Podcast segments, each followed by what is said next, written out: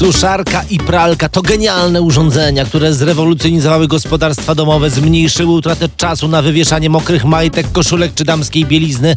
No i co najważniejsze, dały gospodyniom domowym czas na przygotowanie w tym czasie pysznych posiłków, obiadów, kolacji, lunchów, jak kto woli. Z tą genialną pralką i suszarką zaznajomiłem się i ja.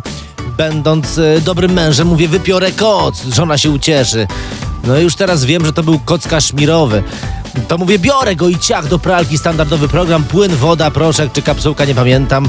No i czas, godzina i trzy minuty. To teraz czas na sprzątanie. Góra, dół, schody, kuchnia zrobione w 40 minut. Jest dobrze, mówię.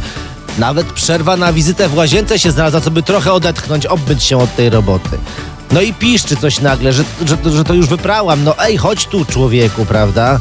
To mówię sobie w myślach, bo sam byłem w domu i mówię sobie w myślach, wzywa mnie ten cud techniki, ten bęben i trochę żelastwa.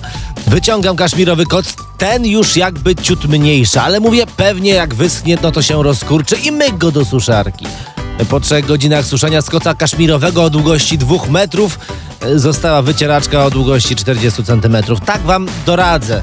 Kaszmirowego koca do pralki, do suszarki nie wrzucajcie. No chyba, że chcecie mieć absurdalnie drogą wycieraczkę przed domem, no to już co innego. To co innego.